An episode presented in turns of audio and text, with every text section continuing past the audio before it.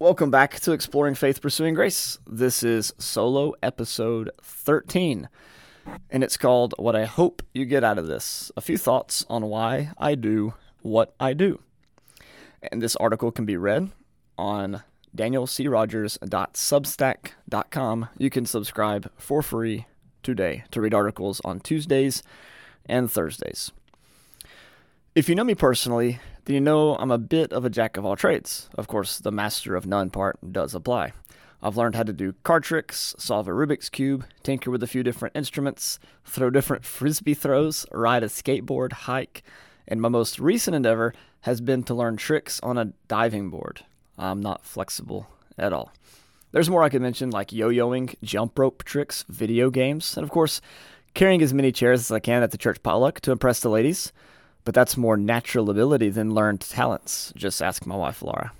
But while some of these come and go with little to no actual development, like the yo yo, Bible study and, uh, and thinking about and talking about God has been a constant in my life for quite some time. I began practicing preaching when I was a teenager, and I've always been drawn to in depth Bible study and tackling the tough questions. Talking about, writing about, and teaching what I learn is also a necessity. When I've tried to step away or get some other kind of job or keep it to myself, I feel tortured.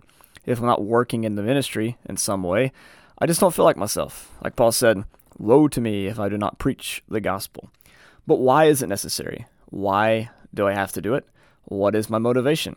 I don't think it's my ego, though that may have something to do with it since we all could die to ourselves in some way. And it's not that I'm trying to earn my way into heaven or get more stars in my crown, though I may have felt that panicked motivation at some point. Now, I really don't think it's an improper motive, but what is it? Why do I, as a Christian, as a man, as a father, as a husband, as a person, as a friend, feel compelled to put myself through the heartache, disappointment, stress, and anxiety that often accompanies the life of a minister? Well, that's what I'm trying to figure out, and I'm inviting you along for the ride in this podcast. The early years.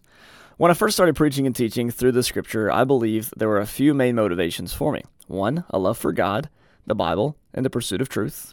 Two, a desire to emulate my granddaddy and other ministers I treasured. And three, the terror of the Lord, 2 Corinthians 5.11 in the good old King James Version. God, the Bible, the pursuit of truth.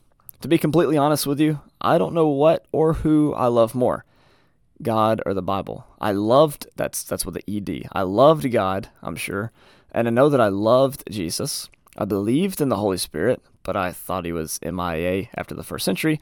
But it was the Bible that I felt especially connected to. I love the stories, the theology, but most of all, its habit of referencing itself and watching scripture come together in beautiful ways. And I still enjoy this. I remember wanting to become a walking center column reference. My granddaddy and mom taught me how to do word studies using common English words, and I have several of these preserved in old notebooks from my first years of ministry. Whenever I see a new connection between two passages, I get a feeling of excitement and joy that I don't feel much in any of my other hobbies and interests. I'm excited right now just thinking of the possibility. But I think that this feeling was almost, almost idolatrous at times.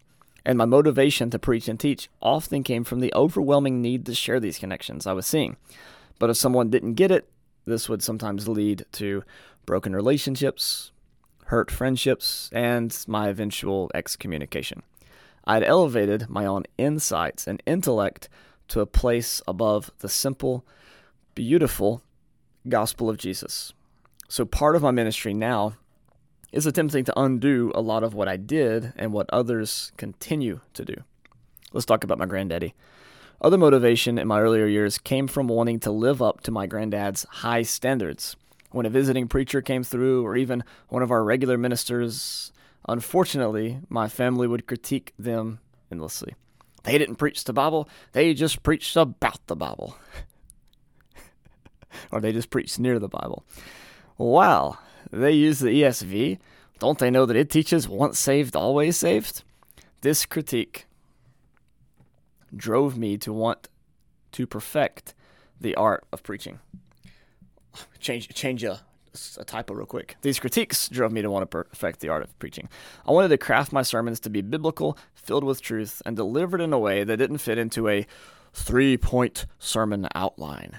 Ooh, my granddad did not like the, the Memphis School of Preaching at all, um, which ended up being a good thing for me, but that's a story for a different day. I wanted to preach from the overflow like the great Gus Nichols. I wanted to use sound logic like the mighty debater Guy N. Woods, a master at his craft. And I wanted to see the Old Testament and use the Old Testament like Foy E. Wallace and Franklin Camp. I read what he told me to read. I tried to do what he told me to do. And I adopted his philosophy as strictly as I could by always offering a biblical five step invitation preaching using my word studies, and despising suit and tie, capital P preachers with their uniforms, three point sermons, and holier than thou attitudes. Sorry about that to any uh, Memphis School of Preaching grads out there. Uh, that is, I'm sorry that you had to wear a suit. so, but much of what my granddad taught me has stuck with me until today. The terror of the Lord. Of course, there was also the terror of the Lord, as the King James Version translates 2 Corinthians 5:11. Knowing therefore the terror of the Lord, we persuade men.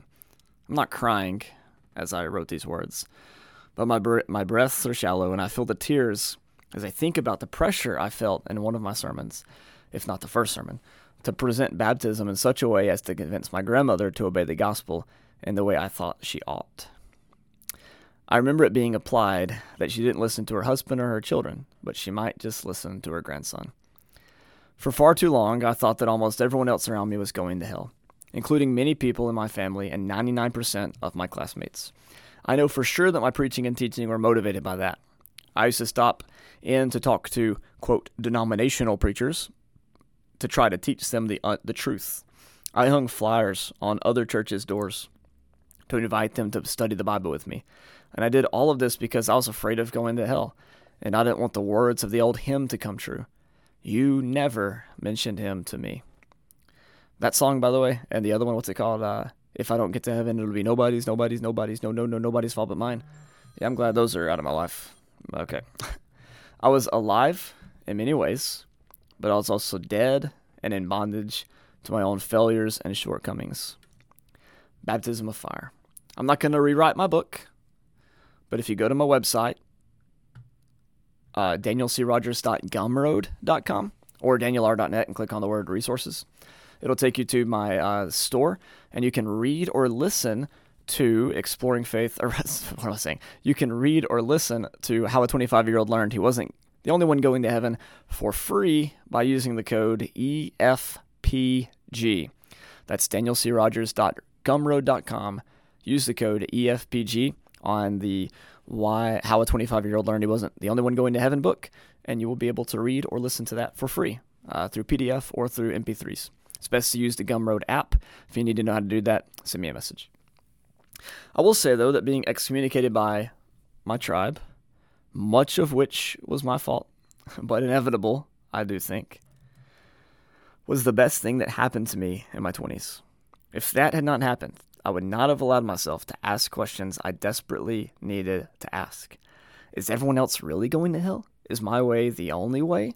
Did my family really have it all figured out? Did I? Do I? Will I? what I found out and later learned to celebrate is that one cannot be baptized by the Spirit without being baptized by fire. John says, and, not or. But thankfully, the fire is not to destroy the person. Instead, it is to season and purify, as Jesus said, for everyone will be salted with fire.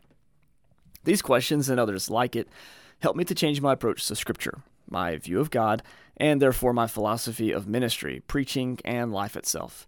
Everything from how to parent to how to preach was transformed by this wonderful, traumatic, wholly awful experience. As St. John of the Cross wrote, I came to love the dark night because of the excruciating ways in which my soul was purged of the false self. I cherished the old rugged cross through which the world was crucified to me and I to the world.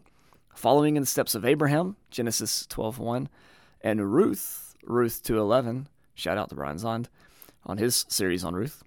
I had to leave mother and father and granddaddy and learn to find my own faith. On to now. So, what is my motivation now? I love you, the listener, but I'm going to change the question a bit. I'm going to narrow it down a little bit because I think the reasons are more obvious for why I do podcasts and write what I write. I want to help you, the listener or the reader on Substack, to learn more about this awesome, loving God we serve by sifting through our shared old beliefs and interpretations and finding new, but at the same time ancient, ways to express our faith. So, in the midst of confusion and controversy, here's the question What do I want my congregation to learn of God's truth, that is, Jesus, by the end of this particular season my, our congregation is in, right? As a man, Christian, and minister. First, the first thing I have to do personally, this is something I'm terrible at, by the way. It's really easy to do it through a podcast or through a book, much harder in person. This requires me to be brave and to cast off the spirit of timidity like Timothy had to do, 2 Timothy 1. I've got to be brave. I've got to have tough conversations. I've got to be a leader. It's hard. I, mean, I, th- I think I can do it, but it's hard. But if that does happen, if I can get the courage, then what happens next? Freedom in Christ. My first inclination is to write about the freedom we have in Christ. That's that's one of my major motivations. I want the progressive by the way, the terms I'm about to use are highly situational and apply only to our little branch of the COC. I don't actually mean progressive people, and I don't actually mean traditional people. Those terms mean something totally different in a Church of Christ context. I mean, progressive could mean, in some contexts, has a fellowship hall. So let's not get too excited. I want the progressive people to be free, listen, to both practice and not practice what they want. And I want the traditional people to be free to both practice and not practice what they want.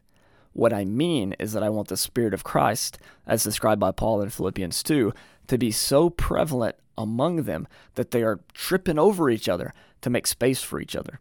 I want the people who enjoy contemporary songs, just as an example, to complain that we aren't singing enough older songs, and the people who prefer the older songs to complain that we aren't singing enough contemporary songs. But this attitude only comes when you really begin to understand the limitless, the omnipotent grace and mercy and freedom available to us. God's mercy is omnipotent. Man, what a what a thought. See, when you're in on the joke, life becomes so much easier and fun.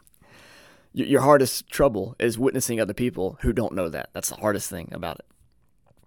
You can laugh at yourself and at slash with each other because the only thing that matters, yes, the only thing that matters, and would you please stop trying to add to it, is faith expressing itself in love. And what better way to love someone than to lay down your life for your neighbor, preferences and all? That's why I recently wrote that one can get just as much out of someone else's worship than they can their own by embracing tradition as tradition. But even if someone doesn't think that their traditions are biblically mandated, it is so f- hard to find the courage to hold them loosely. Preachers sometimes tell this story about the circus elephant that was abused by placing a spike collar around its foot. This collar was attached to a stake in the ground, so if the elephant tugged, it would hurt itself the harder that it pulled. Eventually, the elephant gets to the point where the spiked collar is no longer necessary. Just a little thread and a stake is enough to keep them in place. If they could just apply the tiniest bit of pressure, they would be free from their inhumane conditions. But when you've been attached to the spiked collar for so long, it is hard to embrace the freedom that is right within your reach. And when you've been told your whole life, or for a lot of your life, that people who worship with instruments, or women who lead public prayers, or people who deviate from the pattern are going to burn forever and ever and ever and ever and ever, then no wonder people have a hard time changing, even though they may not believe those things anymore. The psychological and spiritual manipulation many of us have undergone, often by sincere and loving people who did it unknowingly and were just passing on their wounds, it's hard to overcome.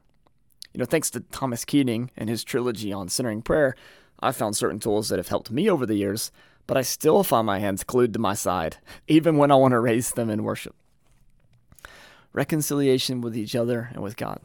When I told my secretary, who is way more than a secretary, she's a co laborer in the gospel, a true shepherd, and a close friend, about this essay that I'm writing, which was written for my mentor, uh, by the way, she asked me what was the first thing that came to my mind. I answered freedom in Christ. This section, uh, the section title here that I just read to you, Reconciliation with Other and with God, was her answer and one that resonated with me. I told you she had a pastoral spirit. What she wants more than anything is healing and true peace. I totally agree with her. John wrote, What we have seen and heard, we also declare it to you, so that you also may have fellowship with us. And truly, our fellowship is with the Father and with the Son, Jesus Christ. 1 John 1 3. Reconciliation with the Father is a prerequisite for reconciliation with each other. But how are we reconciled to the Father? Paul told the Corinthians that God was in Christ reconciling the world to himself. But there's something else I want you to notice in this passage too. Here it is. That is, in Christ, God was reconciling the world to himself, not counting their trespasses against them, and entrusting the message of reconciliation to us. When Jesus was on the cross, the Father did not turn his face away. He was right there with him. Love the picture the shack presents, with the marks of the cross being visible on the wrists of God. But notice the middle part of the passage not counting their trespasses against them. Now, I, I believe that baptism is for the remission of sins, maybe in a different way than what we were raised with. And I believe that when we confess our sins to each other, that God is faithful and just to forgive us our sins. But there is something powerful about this idea that God was already not counting the sins of the world long before any of us were ever born. Reconciliation didn't start when you and I heard the gospel or repented of our sins. Reconciliation started in the mind of God before the foundation of the world. The whole purpose was to restore all things that are in heaven and on earth and to bring all things together in Christ. Why? Because God is love. Forgiveness, then, is who God is. Reconciliation is who God is. And He has committed this ministry to us. So, how might reconciliation happen among us? By emulating God and starting the reconciliation in our hearts now. By committing to forgive before the conversation ever happens. Because love, Paul says in 1 Corinthians 13, keeps no record of wrongs. When you go into a conversation expecting it to turn out bad, it usually does. But what if you go into that conversation pre forgiving the person of everything that they have done or said against you before they even have a chance to apologize, and in spite of the fact that they might not? You know, kind of like the dad when he went running to his son before his son ever even spoke a word, and then he refused to even hear his confession. Just, just stop it. Just go get the rope. Isn't this how we might truly lay down our lives for each other? as Christ did for us. In other words, Romans 5, while they are while they are our enemies. The whole point of this essay assignment was to help me help teach me how to navigate conflict gracefully. And I think this previous point might just be it. And I didn't think about it till I till I typed it out one night at Waffle House at 1:30 a.m. I think I've got it, but I'm to write out one more point I'd already planned on for the sake of doing one of those three point outlines I used to despise love for others. One of the things I picked up on over the last few years is the distinction between a more individual view and a more corporate view of salvation in Christianity. All Christians believe in corporate salvation to some degree because Paul talks about how Christ is the Savior of the body. But my appreciation for and emphasis of the corporate view or the communal view has intensified over the last few years as I've meditated on Genesis 12 1 through 3. As Richard Rohr said, the elect are not chosen to the exclusion of everyone else, but for the radical inclusion of everyone else. Or to use the language of Genesis, Abraham was blessed to be a blessing. One of our old songs called The Gospel is for All says in the rarely sung second verse, For why should we bless why should we be blessed alone? What I would like my congregation to learn, and maybe you to learn too, and really believe and buy into, is that the church's role is to bring healing to the nations through the message of reconciliation. The picture of the glorified bride in Revelation 21 to 22 envisions a time in which kings come to worship the triune God. And although there are people outside of the gates, the invitation is always open and the gates are never shut. I believe if a congregation really believes that, then it doesn't matter how few people attend. They are truly living in the power of God and will participate in the mission of God to reconcile all things to himself through Jesus. Conclusion I'm over my 3,000 word limit that I was given, uh, but you know, I got a feeling that my mentor will forgive me for that, for some of the very reasons I mentioned in this essay or this article. The grace of our triune God is wild and creative, it is infinite and incomprehensible and omnipotent, yet it is so accessible that we just have to be open to receiving in order to receive it. This is the gift I want to pass on as I've been given. May our triune God equip you and me and all the people around us to be ambassadors of reconciliation. Wow, I read the whole thing. That was almost like reading a podcast by itself or doing a whole podcast by itself. I want to go back and talk about one point that I mentioned earlier, though, that I think you'll uh, appreciate here. You'll appreciate it here. Let's see. It's why I want to write to you, why I want to do podcasts for you, is because I want you to learn more about this awesome, loving God we serve by, quote, sifting through our sh- shared old beliefs and interpretations and finding new but ancient ways to express our faith. There's some passages that just have a stronghold on us, and it's not the passage itself, but it's the interpretation we've been handed down. Like 2 John 9, anyone who comes and doesn't teach the doctrine of Christ, we think that talks about praise teams and fellowship halls and instrumental music, uh, when uh, so doesn't. Um, or maybe like Romans 16, 16, the churches of Christ salute you. Or maybe 1 Corinthians 11 for some of you and the head covering. I've got, I've got something cooking on that. It's just taken a while, but I got something cooking on it. And then what was the other thing? Uh, a couple of other passages, even the one I referenced in this in this article, Acts two thirty eight, baptism for the remission of sins, First Peter three twenty one, uh, the thing on Hades in Luke sixteen that people turn into like this whole chart and scare people about eternal damnation. Um, but all this weighs on our hearts and minds. Even if you don't believe those things anymore as you were taught them, it's still in there. Like it's still baggage that you carry, whether you like it or not, whether I like it or not. That's why I have trouble raising hands in worship and others and speaking out when I should speak out, is because of that spiked collar elephant analogy I gave a while ago. So that's what this podcast is intended to do, from my perspective, is to not only help you deconstruct some of the garbage that you've been given, but also to deconstruct, I mean, sorry, to reconstruct something beautiful, not something that's new, but something that's ancient. And it's simple faith in Christ. The only thing that matters is faith working through love. And all the culture war stuff and garbage people fight about on Facebook and in these groups and whatever, and on Twitter or X or whatever it's called now, who cares? all of it's meaningless at the end of the day because the only thing that matters is faith expressing itself through love. And so fighting over words and endless genealogies or whatever, to use some of Paul's language, uh, if it was Paul, but to use some of Paul's language, is just just such a waste of time, in my in my opinion. So that's why we do what we do here on exploring faith, pursuing grace. Yep, yep, yep, yep. All right. Thank you so much for listening, you the listener, and I hope that the Lord blesses you every single day of your life, and I hope especially more, that you can learn to have the freedom to not do the things that you prefer just as much as you desire the freedom to do them. In other words, I hope you can be content in every situation. Hope you have a blessed day. May our triune God lift you up today to be a blessing to others.